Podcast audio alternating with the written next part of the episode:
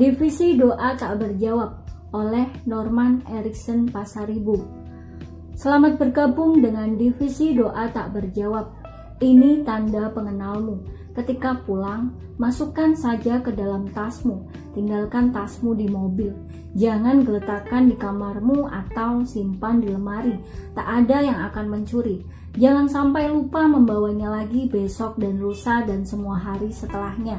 Soalnya, cuma dengan itu kamu bisa melewati pos satpam, mengakses pintu depan, pintu masuk divisi, pintu masuk subdivisi, gudang surat, dan ruang arsip. Beberapa sudah pernah ketinggalan tanda pengenalnya dan terpaksa pulang untuk mengambilnya, benar-benar membuang waktu dan uang. Ingat, Pahalamu dipotong untuk setiap menit keterlambatan absen dan setiap menit keterlambatan absen memotong poin perhitungan bonus akhir tahun 0,33. Jangan sampai sisa bonusmu 4 tahun lagi nyaris masuk karena bonusmu tak bisa cair apabila nyaris masuk. Ini mejamu di sebelah milik Rahel. Ia sedang cuti mencairkan bonusnya. Ke mana? Tentu saja menengok anak-anaknya dulu Sekedar info, ia akan langsung menegurmu kalau kau melanturkan lelucon seksis ala kantoran. Meskipun ini surga, tak ada bidadari pemuas nafsu seperti di buku stensilan yang bergelimpangan di masa kanak-kanakmu. Haha, ya, profilmu sudah kubaca selintas-selintas. Contoh belakangan, satu kali Bobby dan Loki kepleset membicarakan Eva dari divisi dengan cara yang erotis dan Rahel yang sedang mengambil minum di dispenser menyambangi mereka dan memukul meja kerja Bobby dengan gelasnya. Ia dingin, air dingin buyar ke segala arah dan marah-marah dalam salah satu bahasa bumi. Oh ya, soal bahasa kau sudah tahu kan? Kita tidak sedang bicara dalam bahasa Inggris. Kadang-kadang ketika terlalu nyaman di sini, kau lupa bahasa apa yang kau dengarkan. Ini bahasa roh kawan. Inilah rasanya jadi murid-murid. Ketua sub-sub divisimu adalah Ahmad. Lihat, dia ada di kubikelnya di sudut situ. Ia pribadi yang serius dan bisa kau lihat sendiri bawahan-bawahannya juga serius. Jadi kalau kau ingin cari kawan untuk mengobrol soal Taylor Swift atau tukar menukar foto candid, sila ke kamar mandi dan bicara dengan dirimu sendiri. Cerminnya toh dibersihkan pagi dan sore. Menarik juga profilmu. Hey, membaca Langston, mendengarkan Tyler, hidup macam apa sih yang dulu kau jalani? Oh ya, rapikan ujung lengan kemejamu. Kau beruntung masuk ketika Ahmad tak sedang di mejanya. Yang perlu kau ingat, setiap harinya Ahmad akan menghilang sebentar dari mejanya. Dua atau tiga kali untuk berdoa biasanya pada pukul 12 siang dan 4 sore. Aksi ini sia-sia sebenarnya sekarang, karena toh kita sudah di surga, tapi ya ada juga kebiasaan yang tak bisa kau tinggalkan.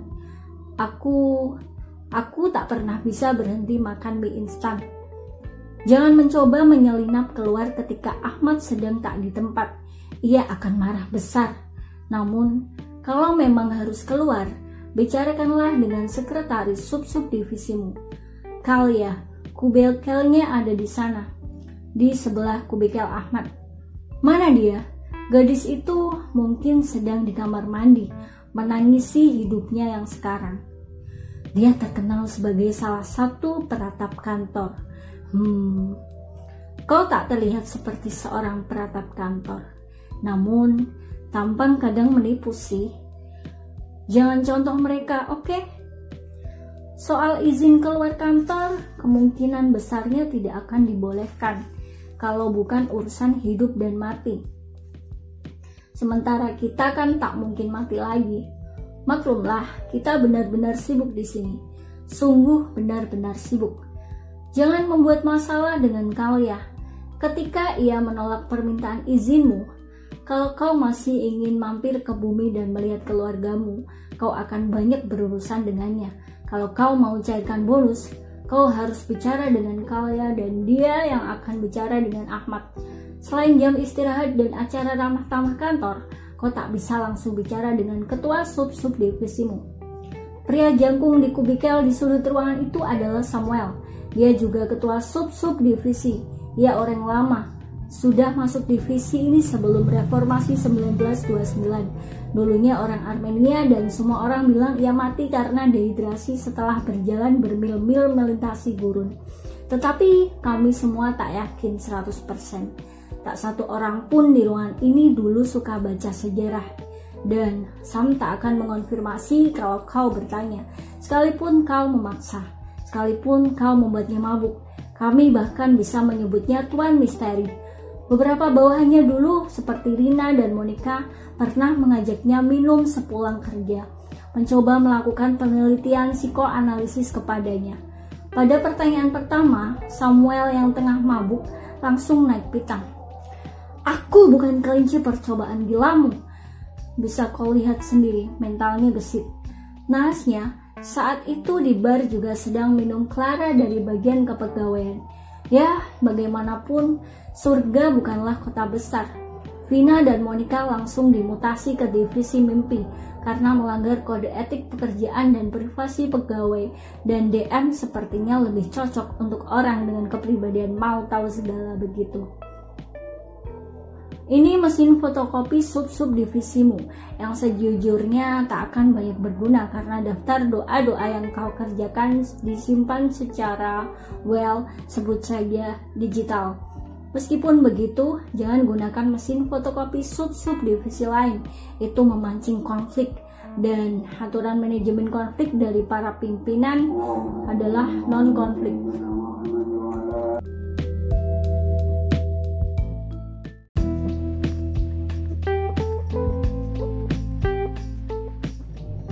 Apa? Tuhan? Bukan, sama sekali bukan. Para pimpinan mengacu kepada orang-orang seperti kita, cuma dengan pangkat lebih tinggi saja. Maaf untuk ketidakjelasan pernyataanku. Coba tanya semua orang di gedung ini. Pasti tak satu pun dari kami pernah melihat Tuhan. Kalau kau pikir agak lama, aneh juga ya. Selama di sini, kau akan banyak berurusan dengan pemuda dengan troli besar itu yang sedang berbicara dengan Samuel. Namanya Antonio, salah satu staf divisi penerimaan doa. Ia akan berkeliling tiap pagi sekali untuk mengantarkan jatah doa sub-sub divisimu. Selain Antonio, ada Vina, Ismail, Jacob, Sudianto, Park, Mr. Munyen, Louis, Kwame, Anissa, Leo, Tony, Barak, Miranda. Ini daftarnya. Sila dibaca. Jumlahnya sekitar 500 orang.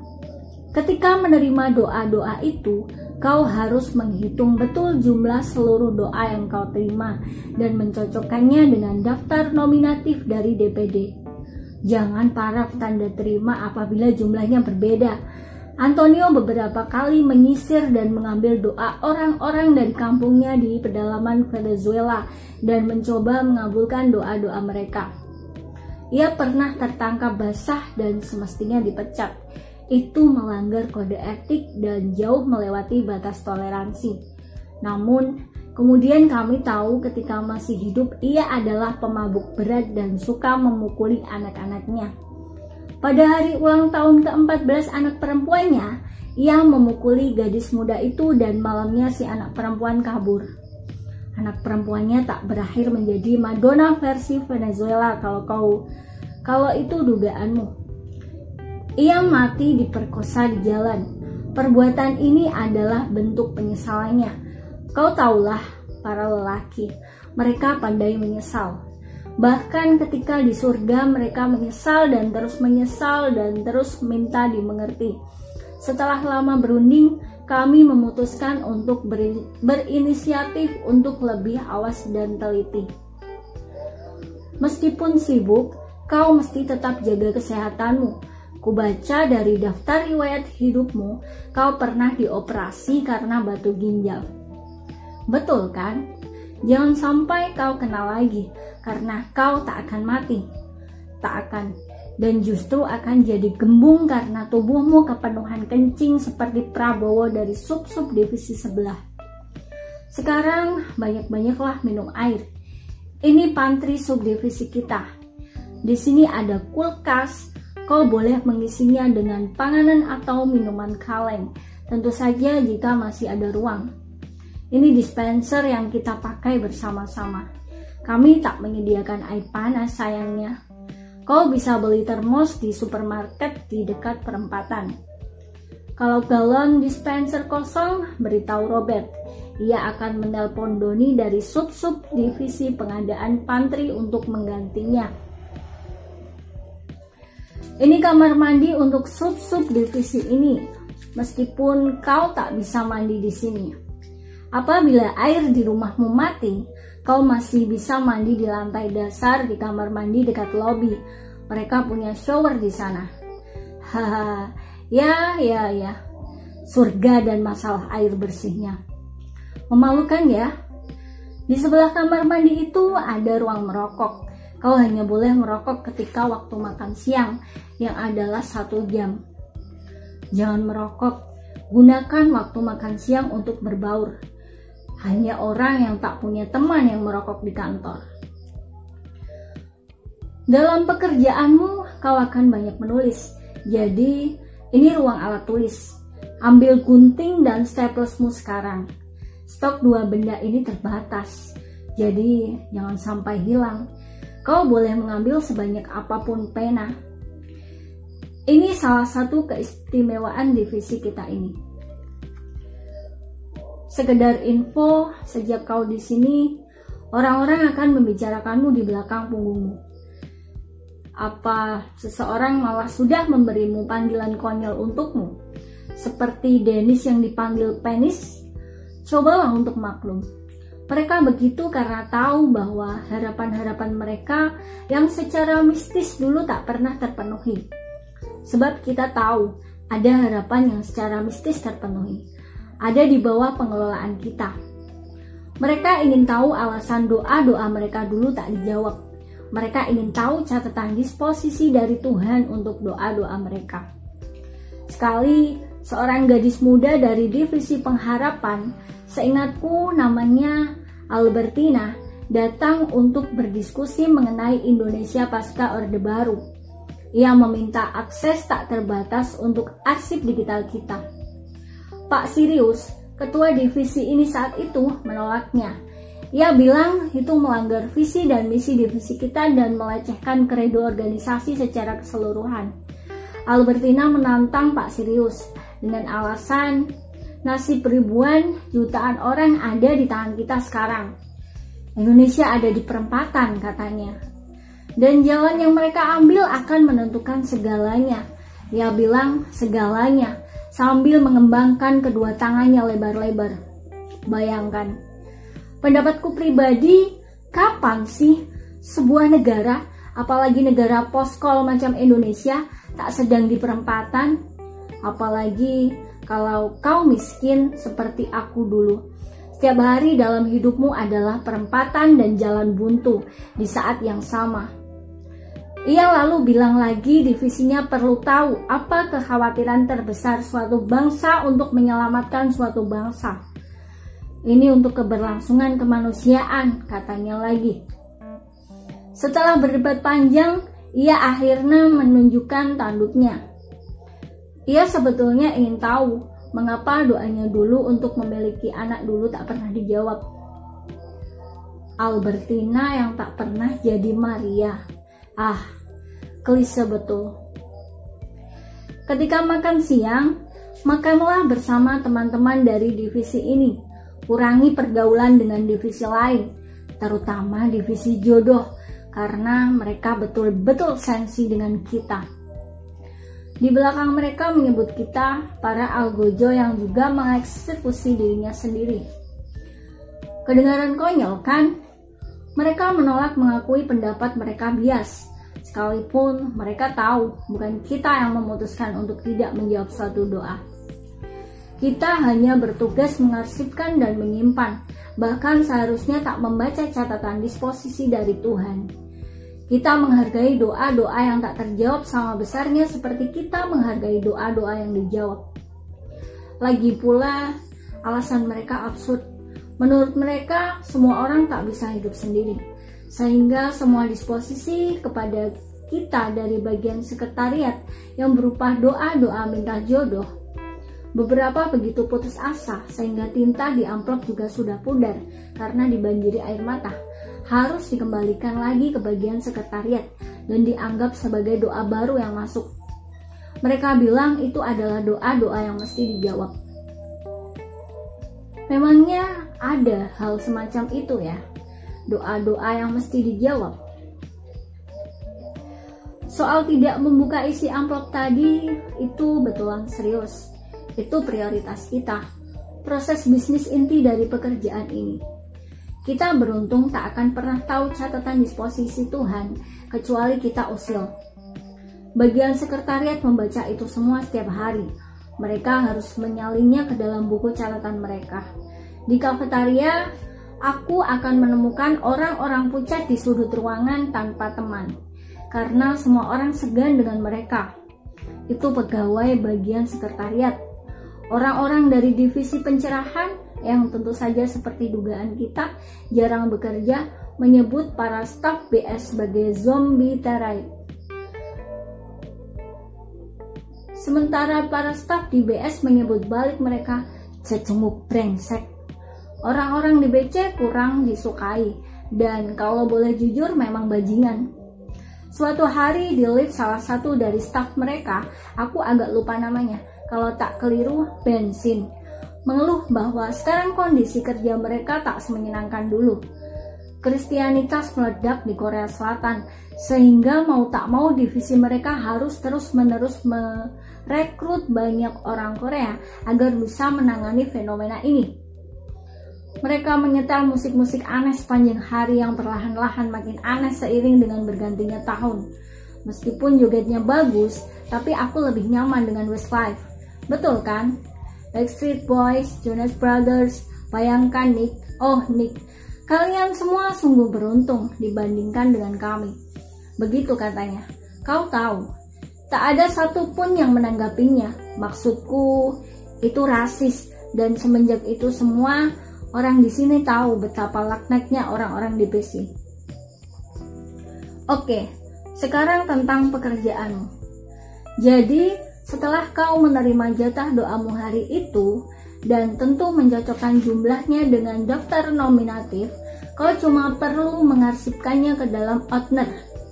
Setelah itu, bawa Outner itu ke ruang arsip doa. Catat lokasi Outner itu dalam buku catatanmu. Itu yang warna merah dadu. Jika ketika sore masih ada doa yang belum kau arsipkan, masukkan ke outner dan simpan di, gedung, di gudang surat. Catat lokasinya di buku hijau itu. Namun, tolong usahakan tidak menumpuk pekerjaan. Kuulangi ini. Jangan usil membuka amplop dan membaca catatan disposisi Tuhan. Dulu seseorang dari sub-sub divisi pimpinan Jena, kalau tak salah namanya Jaga Tingkir, pernah usil melakukannya. Ia jadi murung berminggu-minggu. Dan suatu hari ia menghilang. Setelah seminggu tanpa kabar, ia kembali bekerja dengan wajah begitu pucat, begitu tertekan. Ia diam saja sepanjang pagi. Ketika makan siang, ia meledak. Bukankah ini gila? Ia berteriak di kafetaria. Meletakkan nasib harapan putus asa seluruh semesta alam ke dalam pertimbangan satu orang. Dua orang satpam langsung mengamankannya. Ia tak pernah terlihat lagi. Menurut yang ku dengar, ia membuka amplop yang salah.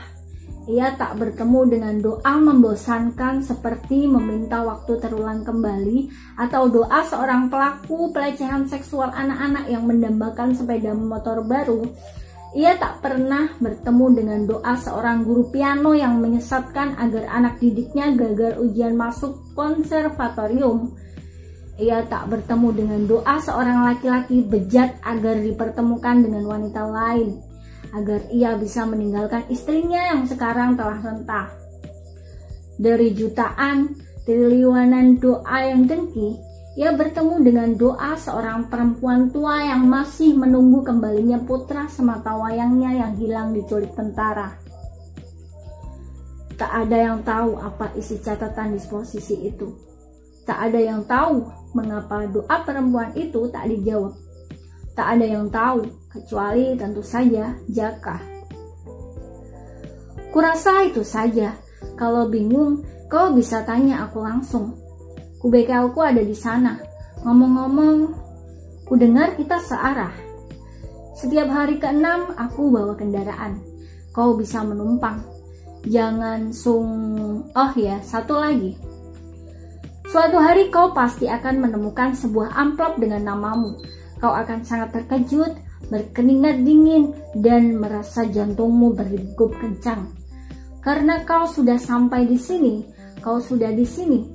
Bagaimana mungkin doamu sampai seterlambat ini?